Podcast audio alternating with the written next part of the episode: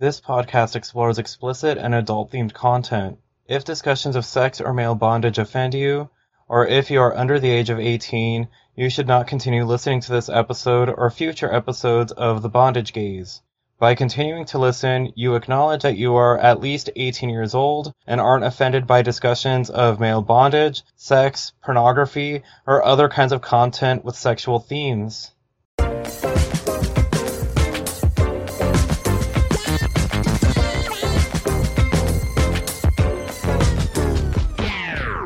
Welcome to the Bondage Gaze. I'm Nat. And I'm Sammy. And today we're joined by uh, Tom, also known as a Southern Suitor. Hello. G'day, Tom. How you going? Or Southern, depending on which platform that, that I'm on. But anyway, it, it, depends on whether someone took the name first. It, it is actually a mildly popular name. Oh. Okay. I mean, it, it, kind, it kind of makes sense, like, because it's like, it goes along with what you're into, and then it also is like, I don't know, it, it seems to be a Southern thing of like, oh, like suitor, like very just gone with the wind. Yes, though people who converse with me for more than 30 seconds will realize how critical I am of Gone with the Wind. I can tell you about how terrible Gone with the Wind is. And how many people treat that shit like history. Yeah. When you live in a place like the South, you have to be critical of it. Otherwise, you're not using your brain. Especially in this day and age. Like, I can't say I've ever seen it, but I have heard it's very problematic. Yeah. The things you've heard are correct. Yeah, yeah. It's like because it's like one of those things that it's like it was made so long ago and everything that it's like, okay, it's historical. It had a lot of technological innovations for the time that it was made, blah, blah, blah. Uh, but yeah, it's like, okay, but the subject matter is ugh, like yeah, frankly, Scarlett, I don't give a damn. yeah. All right, so one good thing that came with Gone with the Wind was the Carol Burnett curtain dress, which has inspired many a drag queen. yeah. So, you know, there is the drag iconography that came from it, and I think that's worth noting. Yeah. As a not terrible thing. okay, so I guess now we can just get to the actual topic. Um, so, where have people seen you in the kink world? Uh, so I'm mo- mostly active on Instagram. So that's really the short answer. Uh, I run a blog through Wix, uh, which is the same service that does uh, Nat's blog, which I haven't updated in a while. I haven't updated mine in a while either. And um, yeah, I recently restarted Recon. I was on. I'm still kind of on Twitter, but I went back to Recon after uh, things happened on Twitter that we really don't need to go into if you unless you really want to. But anyway, so yeah, Instagram, Pseudomen, and Recon. Pseudomen is an actual um, minor website that was made by people in the suit and tie fetish community, and there are all of twelve people who use it on a regular basis, and it is the same twelve people over and over again. I have not heard of this. Well, I've given you all the reason not to have heard of it. There is a suit and tie fetish Discord that I was a part of very briefly, and I stepped out of that because uh, it just it became toxic for reasons that we could discuss. But anyway, so yeah, Instagram, Pseudomen, Recon. Oh, and speaking of Instagram, I see you just posted that cute little dapper picture with your massive tie, suiting up for a chat with. Oh yes, uh, which means that my phone has been buzzing for, for about I don't know for about the last ten minutes at thirty second intervals of people who want to get my attention and and I'm not at all peeved at that at all.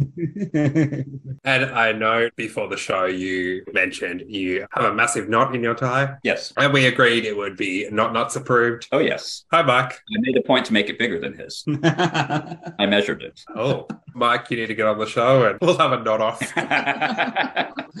like like like a gang fight, but involving knots on ties. Um, so when I when I did the shoot for ropes and whatnots, like it, I don't know, it was funny because it's like the way I learned how to tie a tie. Like I only know how to do a double Windsor knot, and like and then so one of the sets, like I was in a suit, so it almost felt like something that was rehearsed. Like both Luke and Shane um solved my double Windsor knot, and we're like, ooh, double wins. like I wasn't even expecting like that from them, like for them to even like notice. And yeah, so that that, that was pretty funny. Yeah, it'd be kind of hot them noticing, but taking note of what kind of tie you've done. Oh yes, that is a thing. Yeah, like I mean, neither of them are like suit guys. Like I don't understand them as like that. Like I I understand that they know, you know, they're both relatively good dressers. They have nice clothes and things like that. I just don't put them in the suit fetish, you know, category or anything. And yeah, it's like for them to notice that, it was just like, oh, okay. I think that brings up an important point, though, which is that when we speak of like the leather community, we're speaking of an actual organized community with a politics and a history and a set of customs, and it is very well documented. There's an iconography. It has been around for decades. With suits and ties, it's more like a hobby or a fetish interest. So there are guys who understand suits and ties as a sexual thing, but it's not really their chief or only thing. And there are guys like me for whom it is the chief and only thing, and it's kind of difficult for us to explain to other people. So it's just, it feels like a gradient. There are the really, I don't want to say hardcore because I think that that's an annoying term. It's a very gatekeepery term, but there are the people who are like really, really, really super into suits and ties as a fetish. And there are plenty of queer guys who are, who understand the appeal of suits and ties, but it's just one of many interests of theirs. Yeah. I think this is all getting back around to the fact that every single article of clothing has a devoted fetish community. There are guys who are into jock straps. There are guys who are into cowboys. There are guys who are into denim. There are guys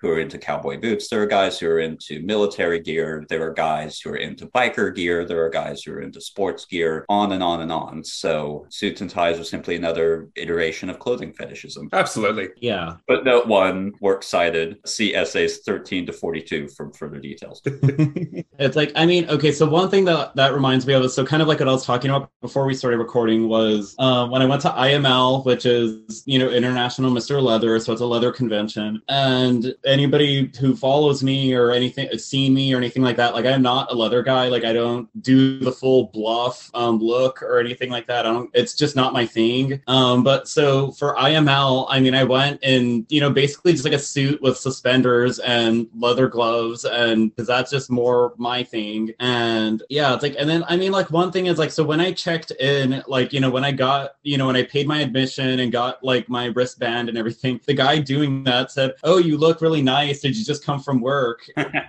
like yeah it's like he sort of a you, you know it's like he, it, it just showed like kind of an, an obliviousness to like oh people don't come to this uh, you know people don't come to this event in suits like this isn't like fetish whatever or something like that and yeah it's like and then i mean sure enough i was the only person in a suit for that and then i went to like a gear related like dancing um that was on one of the nights. I was the only guy in a suit for that. And yeah it's like and then i mean i was fine with it. Like i wasn't expecting it to be a whole crowd of suited men or anything. But like yeah like i was like literally the only person like in that. And then yeah it's like and then uh, it's like i also like to contrast that with with MIR which was more recently which is basically kind of the same thing but rubber instead of leather. And then that was interesting because i don't feel like as many people batted an eye about me like wearing a suit like when i went and then also i found other suit people there Hmm. which yeah it's like which yeah like i found interest i don't know like upon like talking about it with other people it's like i think the thing is rubber is a lot more fetishy so right. that community might just understand it a little bit more whereas leather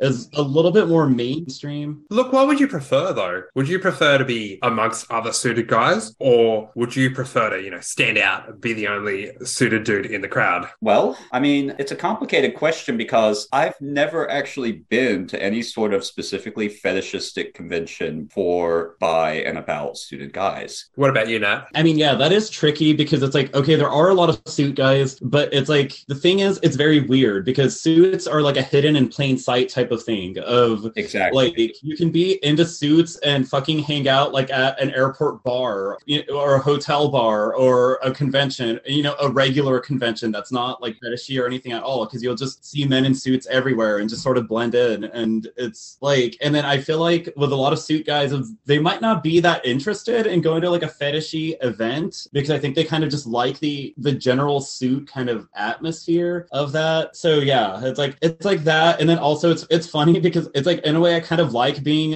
an anomaly in a suit because it's like I feel like I'm being scrutinized a lot less like for my suit because it's like I just kind of stand out so much. Whereas I feel like if I'm, I'm among an, a bunch of other suited guys, like I feel like any guy that's like into a specific thing, they're gonna be kind of I don't know an expert critic, whatever, like about the thing that they're into. And so when everybody else is kind of doing the same thing, they're gonna be able to pick little details apart a lot better. And Right. yeah, it's like so in, in, in a like yeah, it is kind of a catch twenty two because it's like I would like to be around other suit guys, but then it's also like I don't know, I do kind of like you know sort of being part of a niche within this already niche community. Like in it. I mean, like Nat, my ordinary experience is I'm usually the only person wearing a suit and tie for miles around. I'm just used to it now. Uh, I've gone to bars that are very, very casual, wearing a suit and tie. And of course, everyone directs their attention at me. I just become this article of interest. And I kind of like that. But I think to Nat's point, the reason that suit and tie guys tend to like being in settings that are not explicitly fetish settings, I think it's because there's a certain thrill to finding someone in the wild, so to speak.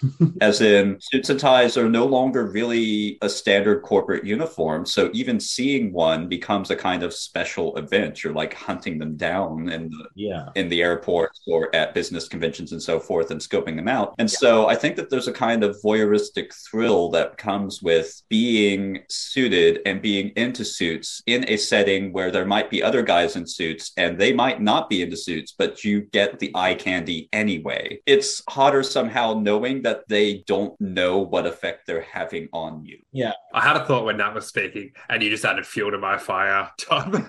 I just had this stupid thought when you're talking about suited guys at a bar. Man, I'm gonna go up to like the next suited guy I see and just walk up to him and be like, "You kinky bastard." I would love for that to happen to me in real life. That would be amazing. And it, it never will. I mean, to the other point I was going to add is that the only place where there are actual suit and tie fetish people, enough of them actually to get together for an event, would be basically New York or London. Full stop. That's basically it. If you were outside of either of those two cities, good luck. You're in the wilderness. That's why I'm in the wilderness. And that's also why I like to represent the South because there are plenty of kinky people in the South and it's a wilderness for queer people. Well, now maybe I need to come visit, find you at a bar, and just walk up to you and give you the kinky bastard line. and then just walk away. Like just get in his face and then walk away. See, I'm not far away from Atlanta, which does have an international airport. So we could arrange something. I could actually show up at, at the Atlanta airport. a, a, a, a whole elaborate international trip just just for you to get in his face. Just for you to say that one line, and then you would turn back around and do your flight back home, and I'd just be like, go, go back. No, no. Look, okay, I wouldn't be getting in your face. I'm Aussie, so bastard would be a term of endearment here. I wouldn't be like, you kinky bastard. It'd be a cute kinky bastard. it would be fun to see what kinds of glances we would draw from passersby Yeah. for people overhearing that conversation, just not at all understanding the subtext. Suits are so common and innocuous that, like, yeah, like it's like you know people could just see you, and you know even though it's your full fetish look or whatever, like people could just see you and then like not even notice you because it's like once again just so kind of nor you know considered normal and everything, and then so for that to happen would be yeah like really funny. And you mentioned with other suited guys, you feel under scrutiny. I think it's the same with the leather, the rubber. I mean, I don't wear rubber, but I own like a couple cheapish leather jackets. I'm okay with wearing them for a video, for example. I probably wouldn't wear them on the street because I think it'd look weird. Yeah. But then I also wouldn't wear them at the Eagle, for example, because it looks cheap and tacky compared to all these leather clad dudes with the caps and the pants. I just feel so cheap and undressed next to them. I guess it would be the same with suits. Well, yeah, it's like yeah, well, like okay, like what I was saying of like you know, I feel like I'd be more scrutinized with you know the the the suits that I do if I was surrounded by other suit guys that like you know probably more detail oriented, who probably I don't know have more expensive suits, have more custom fitted suits, you know, this that and the other. I mean, because it's like you know, it's like a lot of most of my shit is from like thrift stores and things like that that I just you know kind of just put together, and it's like I feel like I can be easily clocked by by other suit people. But for people who aren't particularly into suits, it's like okay, well, it, it's passable as a suit, so It's a very classist community. yeah, And that's because suits and ties themselves are classist. It's just yeah. you have to have a certain income level in order to acquire this gear. And of course, that bears repeating for any other form of fetish gear as well, because leather is fucking expensive too. Yeah. It's menswear levels of expensive. And when I'm saying that suits and ties are expensive and classist, I don't mean that to the exclusion of other fetish communities who also can use that income level as a form of gatekeeping.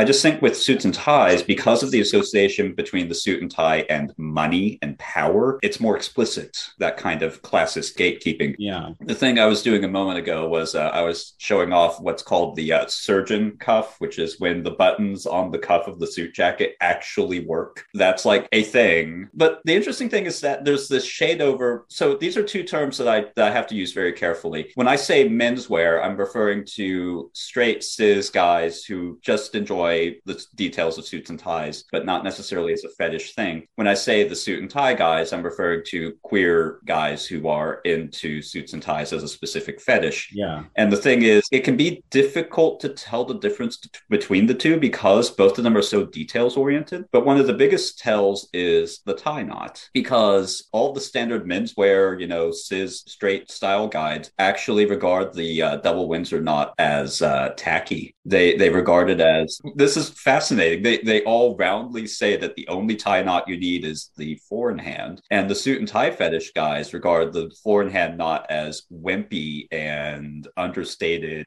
and safe.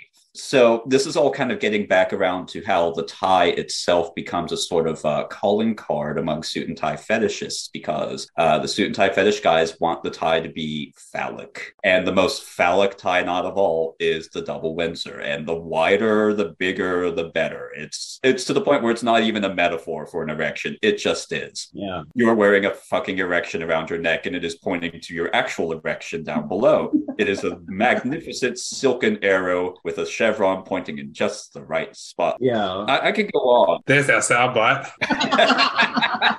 there you go. That you, you, you realize that's going to draw a lot of attention. I've practiced over the years all the ways that I could express the phallic nature of a tie, and there are plenty of guys who uh, will read one of my pieces of erotic fiction and they'll just be so into the way I describe ties, and it's like, yeah, I know. I've thought about it just a little bit for like twenty some odd years. I've been thinking about it nonstop. So yes, I have plenty of ways to express it. But yeah, it's just one of those things where um, I think the ordinary like cis straight menswear guys they will adopt a suited look that's more muted or staid or understated, whereas the guys who are into it as a fetish uh, turn it into a form of camp or drag, where all the all the most phallic elements of the actual suit and tie outfit are exaggerated. Uh, the tie knots are bigger, the ties are wider, the lapels are wider, the pocket squares are more extravagant, the socks are uh, thinner and more sheer because dress socks are already silky and thinner than ordinary socks. So it's one of those things where it's it's as though the entire suit and tie fetish has developed around queering this form of dress that is very normative, and I think that that's just fascinating and fun. It's like, well, and then with these saying that, it kind of even makes me think of there even seems to be a bit of like a hanky code to like to this of like Oh, absolutely. since there's a specific way of wearing that. I, I mean, it's like that's why. Like, it's like I remember. Yeah, it's like I just remembered. Okay, so like um, for work, we had to go to a you know like a political event at the cat like in Illinois capital, and then we went there. Of course, there's it's politicians, so it's men in suits like everywhere, and I was just like kind of like like like just like very overstimulated, and um just kind of just everywhere you look, like you see suits and stuff like that. And then um I'm in a group chat with several other Kinksters, and I remember just kind of talking about that. And then you know a few of the ones that aren't into suits were just kind of I don't know, like in a way just just kind of like chuckling at it, like because it's like they didn't really understand like kind of what, like what was happening like with my excitement like with this. And then I mean, and then one of the things I said, it's like, well, I feel like it's like it's a very it's a very animal kingdom type of thing of like of like animals like just like they're gonna fluff themselves up they're gonna be more colorful they're gonna sort of do these things to like kind of make themselves noticed and stand out and things like that and suits are just sort of a version of that for humans. The tie itself reminds me of, on the whole plumage metaphor, it reminds me of how there are some birds that will have like brightly colored plumage at their throats. oh yeah. I mean especially when people use tie pins and like you know have a vest and then fluff it up and then yeah like and then so it's like this big like thing like just under their chin. It's like yeah like it, it is very peacocky making yourself look more powerful. There are suit and tie guys who are specifically into jutting the tie and making it set the tie projects outward from the collar. And that too is very phallic.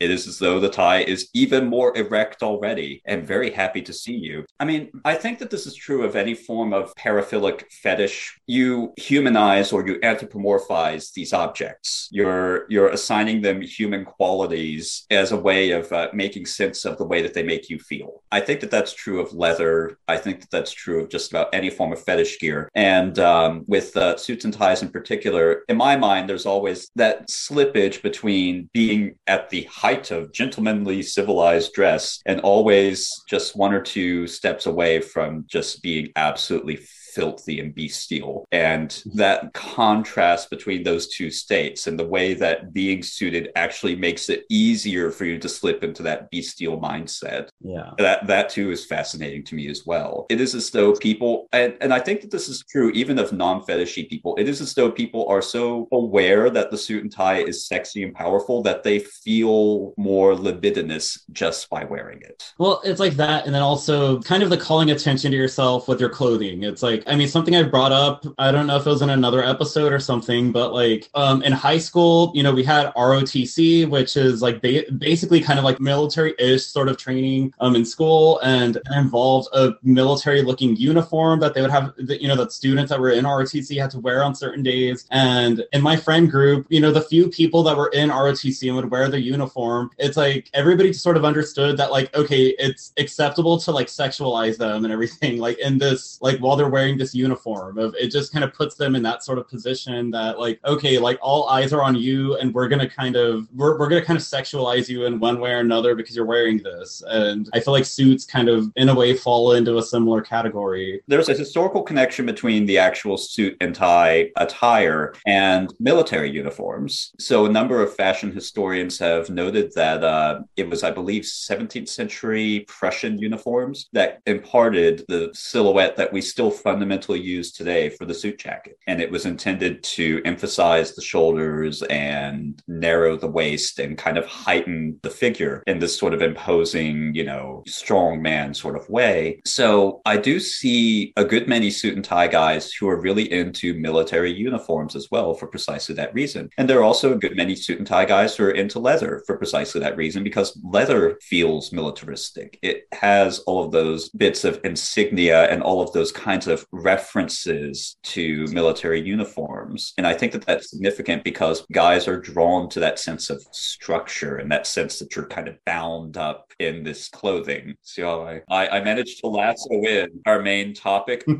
I roped it in, as it were. I formed a bond. I don't get it. I'll keep you in the loop. Don't worry. It's fun. We'll explain later. but yes, roll the tape, Sam. That was my way of telling you that you can say things now. I'm gagging you. Oh, how kind of you. Actually, no, who wants to be ungagged? That's just rude. Well, I mean, I can keep going if you want me to. So you mentioned earlier, and then that kind of broached it then, you would see guys that are suited that aren't dressing up for kink, but you'd kind of not sexualize them, but you would get turned on by seeing that. I think the same is true for any gear or any type of clothing that you have that interest in. For example, I don't consider myself someone that has a foot fetish. I don't want a guy to fucking like rub his socks in my face or anything, but I do find that look of like the white crew socks or black crew socks with some shorts. Yeah. I find it aesthetically pleasing. Yeah. And so if I'm seeing a hot guy on the street like that, I'm immediately going to be turned on by it. Yeah. The same is true for anything, I guess. Yeah, it's like kind of like what he was talking about with like in the wild of like there's just kind of something exciting about being out in the regular world and then just kind of seeing somebody like sort of hitting those marks for you. Yeah, I had this discussion with Brandon, uh, might have been yesterday. In a shopping center car park. You see a guy in shorts. I immediately glance down to see what's going on below that. and he's like, I don't think I've ever noticed someone's socks in my life, but I can't say the same. It's like the first thing I notice.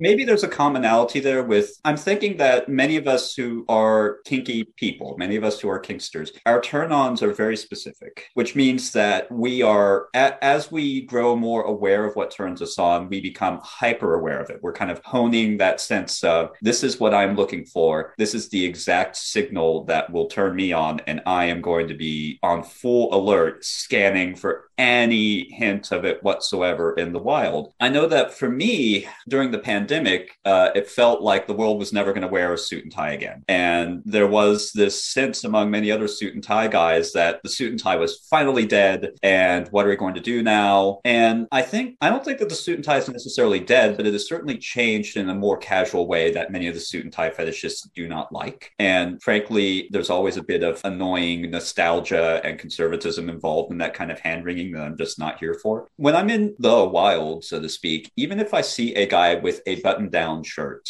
it will turn me on because even that slight step towards the full suit and tie uniform, even if it's a casual button down shirt, it will turn me on because uh, in my mind, the button down shirt can always be unbuttoned. Yeah. And so there's the possibility of selective exposure and it's more tantalizing. Whereas an ordinary t shirt, you know, it's either on or it's off. There's no in between state. And so things like that I will look for as a kind of way to hold me over until I see another person in an actual suit. I've also spoken in a ton of frustration with the guys who are in London and New York who say, oh, no, not enough people wear suits in London and New York. And I tell them, you don't know how fucking lucky you are. Do you have any idea how fucking lucky you are? no one wears suits outside of your little tiny cosmopolitan bubble. And you're telling me that not enough people in your cosmopolitan bubble wear suits? oh, dear. Well, okay, you've given me another thought. Oh, yes, please. Not to circle back to my fetish, but here we are very summery and people love the flip flops or thongs as we call them. Right. Okay, it's less rare than it used to be, but it would be rare for me to see a guy that is wearing the kind of attire that I'm interested in. Specifically Nikes, they are very rare. Hmm. So when you see one, it becomes so much more special. Like ordinarily it would probably be like a seven out of ten in terms of like hotness, but because it's so rare, it shoots up to like a 10. So do you find it's the same way because suits are becoming so rare? So when you see one that ticks those boxes, it just becomes so much more enjoyable, so much more special. Yes, it really heightens the experience. I mean, to use your metaphor of averages, if the average is a 0.8 and you see someone dressing at a six, you know, zero being this does not turn me on, 10 being this gear absolutely 100% gives me a hard on. And they, they're suddenly like, oh, you are a six. Okay, great. Finally, there's a signal out there. Or, you know, it, it'll, it does heighten the experience and it makes it more special. And this kind of brings us to another kind of sub fetish in the suit and tie fetish community, which is dress code or forced dress there are a lot of guys who fantasize about forcing people to wear suits and ties. And it is this kind of weird sort of historical reenactment holdover to the 90s or the 80s when that was the corporate dress code and you were expected to wear that. And so they kind of romanticize those eras and they romanticize this Gordon Gekko look and they want to dress up guys in that look, especially if it makes them uncomfortable. and this is all humiliation. They're, they're, and that I think that has something to do with bondage as well. It's Yeah. binding a person's body up in this clothing that they probably think of as constrictive. Yeah, like yeah, it's like okay, that reminds me. Okay, so kind of getting back to like a conversation um I've had with Mike, uh like, you know, the the time the one time that we've met each other in person because at the time I was having sort of a long distance relationship thing with another Kinkster. Um that guy was mostly into like rubber and stuff, so like suits really weren't his thing. But like me being interested in it kind of made him a little interested in it, but like he would always explain to me like okay, like but just so you know, I'm not very comfortable like wearing this and stuff like that. Like, you know, I'm not going to spend a lot of money on them, you know, etc. And I remember kind of telling Mike about that, and then Mike's like, "Oh, well, like, but then that's fun because then you know, there's something I don't know, there's something attractive about like a man like ha- having to wear a suit when he doesn't want to like wear it or something." And Hmm. but it's funny because it's like that doesn't really appeal to me a whole lot. I don't know, like I, I I like seeing when a guy can wear like dress clothes and like be like somewhat comfortable in it and not look like his mother dressed him or something. like, I think I said not look like his mother then. I was like, oh, we got some Norman Bates shit going on here. I think to uh, add on to Nat's point here, a lot of the suit, when I ask a lot of the suit and tie guys, you know, what got you into this to begin with, many of them point to school uniforms, yeah. especially if they live in the UK. Yeah. That is a pattern that I have noticed. And school uniforms are kind of their first awakening into this. And they are like really drawn to that structure and being told what to wear puts them in a sub mindset. Yeah. Which is well, fascinating because we think of the suit and tie as this kind of uniform of power, which certainly it is. But for many suit and tie guys, being told to wear this puts them in a submissive mindset yeah. and makes them the corporate underling that is malleable to the executive's wishes. And then yeah, like and then because that kind of brings me to like I guess my quote unquote root for liking, you know, like dress clothes and stuff was sort of the obligation to wear it. Like, you know, it's like because like one of the like my family, they're not really people who dress up. I mean, my family is fairly working class, and so like wearing suits and stuff like that really isn't that normalized in it. But like, you know, my mom likes going to church on Sundays. She likes she's somebody that she really she herself likes dressing up for like things like that. And then so she would make us, you know, me and my siblings dress up like to go to church and everything. And then you go to church and there's other people dressed up everywhere and all of that. And so that was kind of like an early route for me, like with that. So yeah, it's like I mean I completely understand that, but it's like like, like as an adult who's like into this now, I I don't know, like there's something about like I don't really like, you know, I don't really like the idea of like pressuring somebody to like wear a suit or something like that. Like it's like I don't know, I kind of like like the naturalness of it. Like when when you know a guy would kind of you know just wear a suit like sort of on his own, you know, kind of incorporate his own style into it, you know, be a little bit more comfortable and confident in it and not just like awkward or like somebody forced him into this. But yeah, I mean, I definitely see the appeal of that. Interesting segue, because we could kind of segue into the next question from that, which is what made you realize you're into bondage and into clothing? So for me, bondage is a much more recent thing. So I'll start with the bondage side of it first, and then I can work my way into the deeper side of it. So, well, bondage is already very deep. But anyway, for me, the bondage side of it was something that I didn't realize I was into, even though I was seeing it very consistently in the movies in which there would be guys in suits and ties. We've all seen plenty of movies in which there is a guy in a suit and tie getting tied up and interrogated. And Nat has given plenty of examples of this on Instagram and on his blog. And I just do not need to really reference that. Uh, anyone who's followed him for 30 seconds knows that he will catalog these things. But yes, I think I knew that I was into suits and ties when I started seeing the old James Bond and Indiana Jones movies. So to my straight, non kinky friends, I like to joke that Harrison Ford and Sean Connery made me gay, which is not inaccurate. Harrison Ford awakened it, and, and Sean Connery sealed the deal. But uh, there are a number of there are a number of uh, James Bond movies in which you see well dressed protagonists getting tied up. And later on, I discovered Men at Play, in which bondage shows up as a motif, not really as a theme though, because there was always a point at which the guy is cut out of his bonds and they start making out, and the suits come off, and it gets into the ordinary mainstream territory that a lot of suit and tie fetishists find frustrating because it's like we are paying for this one site, the one and only porn site that is dedicated to our fetish, and we're getting only half of a video. But anyway, so when I started seeing bondage scenes in Men at Play videos, that started to crystallize that connection between the suited guy and the suited guy who is tied up, and that kind of turning the tables of power, turning him into um, an object. In other words, this guy who is probably capable of making all kinds of very complicated decisions and doing all kinds of manly man executive things with money and power and everything. He's tied up now and he can't do anything. And I think that that, that turning the tables is very much at the center of the whole thing. So as far as my own play with bondage goes, I've only even recently begun to explore it because uh, my husband's very much into suits and ties and he particularly is into shoes and socks and so forth. But uh, otherwise, we tend to be um, fairly we tend to stay a bit more on the vanilla side of things as far as what we do but uh he has experimented. And i did mention that this orange tie is one that he tied me up with. And london york executive ties are excellent for bondage because the the extra long ones they have a lot of stitching. They're thick. They make a satisfying drape when they're looped in certain ways. This is not an advertisement. They're not paying you to sponsor them. Tim is not paying me to sponsor his uh, his ties, even though I think he should. I'm, I'm just going to have to have a separate conversation with him about that. Maybe send him a link to this podcast episode and just tell him, you know, just scroll 45 minutes in. You'll you'll see what I mean. so yeah, the, the, the bondage side of it is um, for me, suits and ties have to be involved. Otherwise, I'm not interested. And I think the bondage side of it is um, as a trope or motif of subverting the power of the suited guy. Does that answer your question, Sam? Absolutely. And good on you, Tommy's husband. Yay! We'll, we'll keep practicing.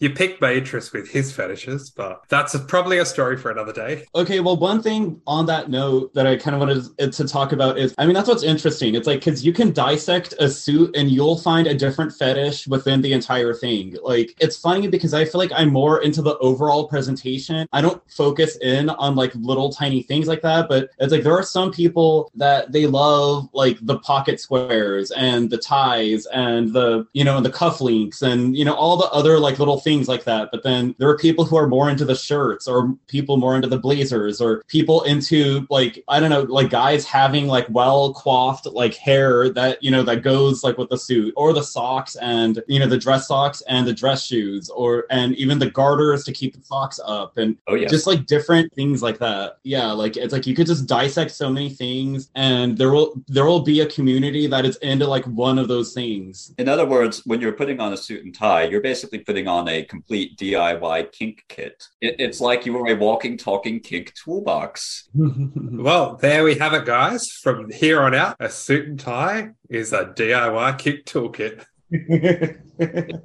You've got your pocket square, can double as a gag. You've got your tie, which be used for all kinds of things. Thrift store ties are good for that reason. Oh yeah, yeah. I, it's funny because I started a collection of those. Like I feel like I had a good amount. I've tied a few people up completely with ties like a few times, but then once I met my now boyfriend, he like looked through them and he lo- like I, I specifically chose like ties that I thought were garish and ugly and whatever because it's like okay, I'm using this for bondage, so I don't care. Like it doesn't need to look stylish. But then he like found them and he actually liked them like for wearing and like confiscated like a few of them, and so now the actual ties I have for that, it's you know like maybe like five ties now. I stopped buying ties for that. Yeah, it's like so now I need more specifically for tying. But yeah, I think this gets back around to one of the practical elements of suits and ties, which is that um, a lot of the guys who are into suits and ties as a fetish, they have a play suit yeah, or two or three, depending on what how many they've collected. But they will have a suit and tie that's actually that they will actually be able to wear for formal functions or for softer forms of play. And then they'll have the play suit where you know anything goes, mm-hmm. and you can you can get any of a number of different ahem, emissions on it. Now, there are some of the wealthier suit and tie fetish guys who specifically get off to the idea of destroying a beautiful, like, custom suit. yeah. I've spoken to these people. It's just like, I don't know what your income level is, but uh, no, Yeah, it took me several years to save up for the garment that I'm wearing. I'm not going to destroy it for a one time only thing. Yeah, like well, like Mike talked about, like in his episode, that there were guys who wanted him to like get in the bathtub, like in one of his suits or something, and he's like, "No, like, like this is an expensive, nice suit, and I'm not going to do that to it." Yeah, I mean, I do have a play suit. Got it from Brooks Brothers on sale. So there you go. And it actually has bounced back from several such usages. Which is okay if you have like a suit that it's time for it to be retired or you've got a cheap suit like that. That's fine. But Yeah. oh, that hurts. Like ruining a good suit. So I will say, yeah, right. I, and I will say, you know, people who are into the wet and messy side of things, which is another, you know, thing that I'm into, it is easier to explain water stains to the dry cleaner than it is to explain other kinds of stains. I don't speak from any experience at all. None. It's like that joke where the person goes to the dry cleaners and they're like, I need to get this done. And they're like, come again. And he's like, no, this time it's mustard. I know. It's like that actually reminds me, like, I, I actually felt really bad. Okay, because like my boyfriend, he likes being ejaculated on. Like, you know, like cum really turns him on and everything. And then so once I had him tied up and I stood over him and I and I came on him. But this time he happened to be wearing one of his silk shirts that like and you know, he didn't seem concerned at first, but then once, you know, he got untied and everything, he was like, okay, this is probably gonna be a bitch to like easily clean off. And I think he he tried, you know, his own methods of like washing it without dirty without ruining it and all of that and it still has like a prominent like stain on it, like, and it's also like right on like you know the breast of his shirt, so it almost looks like a brooch or something. And he's just like, okay, like I guess I'm gonna have to like just see what a dry cleaner can do, just kind of I, I don't know, try to see how he can like explain that or something. But it's like I don't know, it's like we live near a gay side of town. I'm pretty sure these dry cleaners have seen a lot of shit. Maybe literally. I would hope not, though. Yeah. That's one that I'm not into. And Sam, Sammy's making a face right now. And that, that's not a thing for me. Thank you. Not meaning to cast dispersions on anybody's, you know, genuine kink for shit. But uh, I think people who have that kink understand that that is not something that a lot of people are into. And they're, they would have to be okay with that fact on some level. Yeah. Absolutely. Look, each to their own. Absolutely no shame. Absolutely. And if you can find someone that is into that, more power to you. Great. But yeah, it seems to be a very, pretty much the consensus of everyone that's been on the show. It's a hard limit for them. Yeah. Now, piss, however, Mm. there are guys who are into that, as in wearing their suits and ties commando, drinking a little too much. That's a thing. Are you into that? I like the idea of it, and it is certainly a theme I've explored in one or two of my stories. Is it something that I would do myself? No. That would be permanent, irreversible damage, but yeah, That's how I feel about piss in general. I like the idea of it. sure. I don't know if I'd like it in practice. Yeah. Right. And um, it's one of those things where it I've seen it in a few Men at Play videos and it's always really hot. And it gets into, you know, there are very specific turn-ons with the wet messy fetish. There are people who really like it when you wear a blue shirt with the tie and everything like that because that color tends to show water actually much more vividly than white or other colors. And uh, so I can see how that would be a part of the appeal as well, making it so that it is a piss stain and you cannot hide it. and you get to wear the badge of your ignominy for the rest of the evening and you're really into it. yeah, well, one thing I liked, um, I mean, I wasn't in a full suit, but like the one set I did with my boyfriend where I was uh, chained in his bathtub, and then I was wearing like oh, it was a white dress shirt with stripes, and I like that. Like when I, I mean, because since I was in a bathtub, I obviously had to get wet. Mhm. I loved how that looked of like the white part of the shirt just kind of blended in with my skin, and then you just see the stripes of it Yes. on it. And then he also peed on me, but and I think that's also on video, but it's kind of hard to tell. And I don't think I posted that part of the video, but Sorry, could I interrupt? I just have to say, I love how you go into all this detail and put so much emotion behind the bonds, and then it's like, oh, but he also peed on me.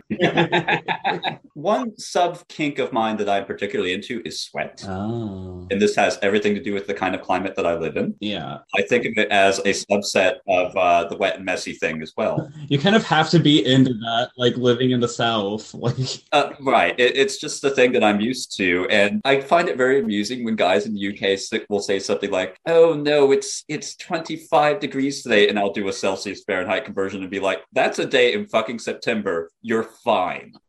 Also, you have no idea what humidity is. Shut up. Or sorry, bless your heart. I'm supposed to be Southern. Southerners say fuck plenty of times because we have a lot to say fuck about. I'm going to go off topic because that's what we do. Have you guys seen Mrs. Brown's Boys, the Irish show? yeah, I have. Not familiar. Okay. It's a running joke because in one episode, she's talking to her son's mother in law, who's really posh. And she's like, You know, when my husband, when I had my baby, he brought me this nice house. She's like, That's nice. And then he bought me my dream car. That's nice. Did your husband get you anything? Oh, he got me elocution lessons. I used to say to people, Fuck off. Now I say, That's nice.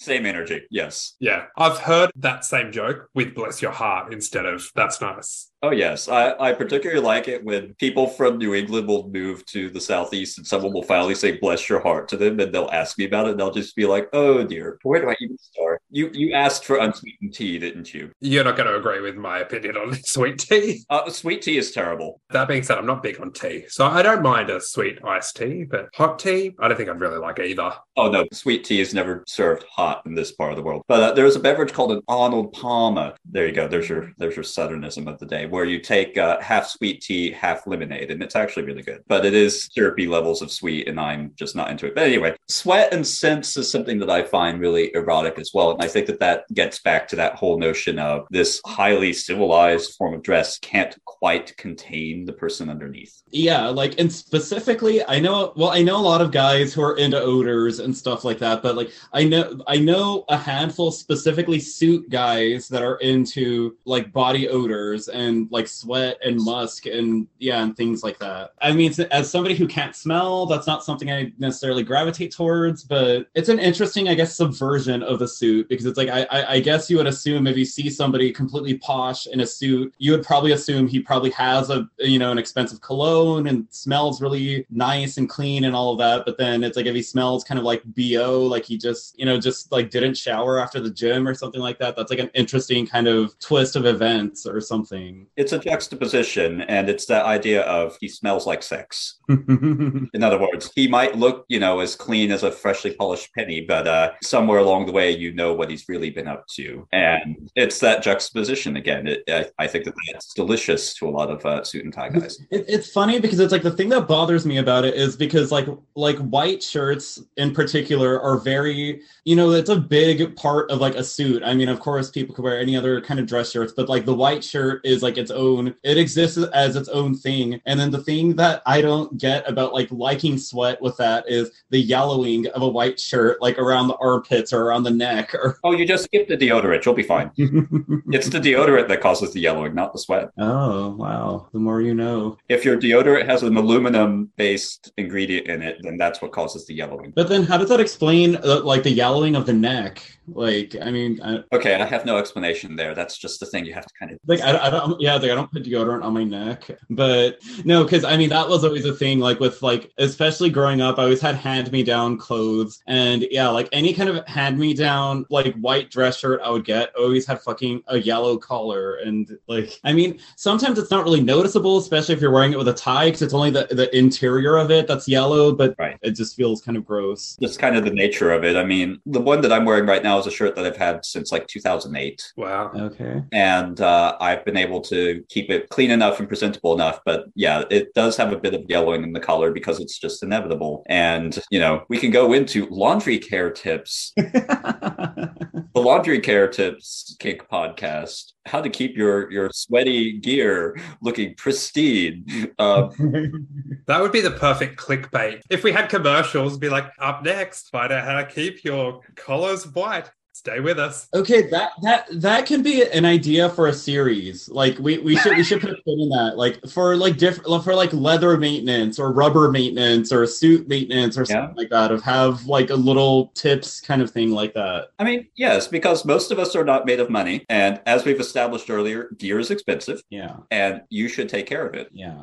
okay. Um. So yeah. So uh, back to our questions. Um. So yeah. So what is your favorite kind of kink content and and kink content could be any i don't know anything any kind of media anything like that that kind of pushes your buttons. It could be legit porn like i mean you've mentioned men at play. Um, it could be you know other things uh, kind of like that. It could be stories so, as far as medium goes, stories are really top tier for me because they allow me to imagine it, the action exactly as I would please, followed by pictures. So, I'm really not into videos because even with Men at Play videos, I'm scrolling around trying to find the exact right image that I want to look at. And as we established earlier, Men at Play videos aren't really suit and tie fetish videos. They're half of a suit and tie fetish video followed by half of something else because Men at Play went mainstream and we're not pleased with them. But um, interestingly, under the subset of pictures, you know, it, it's a static image, so I get to kind of make up a narrative around it in my head. Yeah. But I also really enjoy it when I see like an erotic artist who actually gets the clothing right,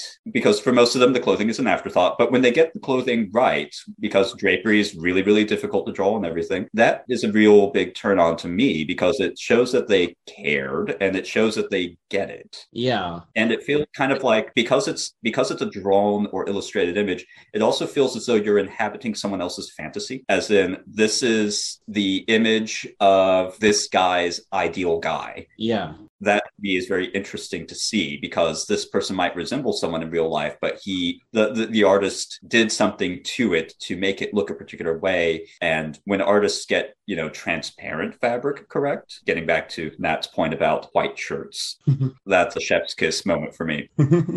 okay. Yeah. It's like with what you're saying with like, yeah, like clothing and por- because costuming for, at least for a lot of the good bondage websites, it is a little bit of an afterthought. I feel like I've mentioned it um, a few times before of how you know when it's specifically bondage porn that's not really focused on clothing. The clothing is kind of an afterthought. There's not as much of an attention to detail or anything. But then when it's the other way around, when there is that detail for the clothing, then the bondage is kind of sacrificed, and it might not be as good or might not even be included in it. But another thing I wanted to add to that was I don't know, like when there's like distinctly like a fetish element and when people post content and it's like okay like for example somebody's wearing like a police uniform or something like that with like black driving gloves or something where you know it's a little incongruous to like wear those specific gloves with that specific thing but it all just kind of works together and it just sort of like at least in a fetishy context so that all kind of makes sense in you know a kinky kind of um fetishy way. And so it's like i think that's the other thing kind of with seeing i don't know like certain details of clothing like kind of like as you brought up earlier with like you know with with peacocking and everything of how suit kinksters tend to look a certain way that's kind of distinct from regular men who just wear suits. And yeah like i feel like there's always just a little bit of that element there. And i don't know i feel like when you see that it's a little bit more kind of invite inviting as like somebody who like consumes that content. Like i think also you can kind of graph the level of power or dominance that a character has. And by character here, I'm referring to a person who shows up in porn in whatever medium. You can kind of graph the level of power and dominance a character has according to how much of their body is covered by gear, namely. Yeah. So it's as though the divestment or the stripping of each of these elements from the other person divests them of their power and turns them into a more submissive object. And I think, Nat, this is kind of getting into a conversation that you and I have had quite a few times. When a businessman or when a suit and tie, you know, when a when a guy in a suit and tie is tied up and he struggles and his outfit gets disheveled or messed up from it, that to me is a real turn on because it's a kind of visualization of his loss of power. It's a humiliation factor. And I think that any, you know, to get back to the question that Nat was asking earlier, any kind of um, media that emphasizes how erotic it is to see someone partially clothed more than nude. In other words, a state of undress or a state of half dress is somehow more arousing to me, at least, than seeing him just completely, you know, from zero to naked. Yeah. Which is a problem that many of the Men at Play videos have. They go from suited to naked at some halfway point, and I lose interest. Yeah. I guess at that point, it kind of can become any generic video. Yeah. Men at Play still has hot videos, and it's not picking on Men at Play at all. But I guess if you take. No, I, I'm here to pick on Men at Play. We don't pick on other bondage sites here because they are all awesome. Well, they're not a bondage site. We don't pick up porn sites. Uh, uh, sorry. All right. You were saying, what's your thought? It's the same with anything, I guess. If you take away the niche of it all, it can become kind of generic. Yeah. But then also there's that need to have the generic at the same time to appeal to a wider audience. So I guess you've just got to find that happy medium. Yeah. I suppose. Has Men at Play found that? I don't know. okay, like one example I could think of with that, it doesn't necessarily have to do with suits, but yeah, it's like like certain things, certain porn sites where there would be a character like somebody playing a coach or something like that. So you know when you hear like coach, you think of a very specific kind of you know kind of sporty whatever outfit um, that would go with that, and it's like the like a gripe that I sort of have with that is okay, so you know the coach in the title or whatever like that is kind of what draws me to that video, but then the guy is only dressed that way for like a few seconds of the video because he's like knocked out and completely stripped into like and he's wearing a jock strap. And then so once he's tied up he's just a guy in a jock strap. And it's like okay now i completely lost that characterization Yeah. um because you know it's like okay you know there's other kinds of sets on this website with men tied up in jock straps. And it's like okay well now this just feels like any of the other videos because i, I totally lost that that coach kind of character like from that happening. And I think the reason I was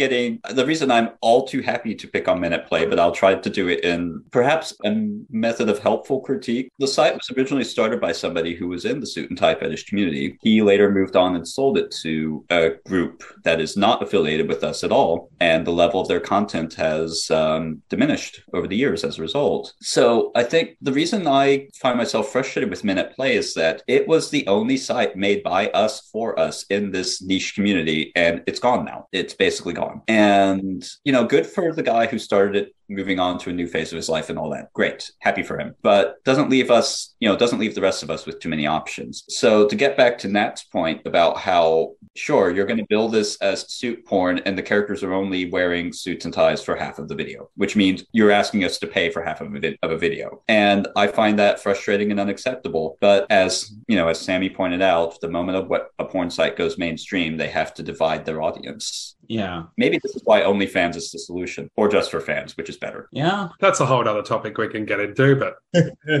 but yeah, it's like, but you're able to like cater to more of a niche, like, and you have, I guess, less of a risk than like a bigger website, like with doing that. I feel like with a bigger website, you kind of need to be a little bit like appeal to more people. Hmm. Yes, and you know, capitalism. I'm just going to leave that word there. It becomes, I guess, in a way, a supply and demand thing. If if they're not getting the subscribers. Right. If they're not keeping up the mainstream content to get the subscribers in, then there's going to be no Men at Play, no suited content. So I can understand where they're coming from. It kind of reminds me of what Shane brought up in in his episode with uh, ropes and whatnots of like people who are more vanilla, like kind of being familiar with what he does and giving the critique of there needs to be more nudity and sex in this because that like that's what sells or whatever. And he's just kind of like, but it's a bondage website. Like, like I know the people who like this because I am one of the people who likes this. And yeah, and to build on your point, Nat, I think this is why it is empowering for us to create our own fetish content. And I think this is a theme that y'all have touched on in your podcast before how we are turned on by such specific things that we kind of develop a mental catalog of all these things, or we start collecting these materials or curating them in some fashion because there's this sense that this is rare and I'm not going to find it again. So I need to save it and put it in the folder that I'm not going to show anyone else. And so there's that impulse to capture and curate this specific content or to create it for ourselves. And I think that both of those are fundamentally good things because they are a way for us to take power back from these websites that want us to pay for something that doesn't actually speak to us. Yeah. What I'm hearing is you're going to make your own soup porn with blackjack and hookers. Sure. I mean, I'm already writing it. If Men at Play steals one of my plot lines, I expect royalties. I'm dead serious. It takes me a long time to write these stories. I expect royalties. Okay. And judging by the way they do their dialogue, they better owe me because they don't know how to do dialogue, and I do. What are we going back to with gatekeeping and elitist? Sorry. I mean, okay, fine. You may call me an elitist if you wish. It's just, I've heard the dialogue in porn videos, and it's so stupid, mind numbingly stupid. And it's just like, come on. Do you know how humans communicate? you know what? I'm going to come out in defense of that because because I find it's one of those things because they're not they're porn stars, they're not actors, and it's there are lines that are in, well intended, and I know with my videos lines that are very well intended just come out so tacky and so cheesy just because you don't have that kind of range of emotions to throw out. It's mm, okay. Well, and I feel like okay, and then I feel like once again getting back to the just for fans, only fans kind of era of porn is I think the thing is like th- since things are more niche, there's more people kind of doing the thing thing that they like and that they're into. So they're probably going to be better at it than, you know, some director hiring some actors that just signed up for it, but they're just kind of willing to do anything and they're being fed these lines and, you know, they only kind of half understand what they're doing or the fetish that they're catering to or something. And so everything is just kind of stilted and so, sort of awkward. Like, I feel like now that people can make the type of content that they want to make, it's coming out maybe a little bit better, you know, in return because it's like, okay, this is what I'm into. This is what I'm enthusiastic about, and I understand this and what people are kind of looking for. Mm. And that also kind of touches on similar to what I just said.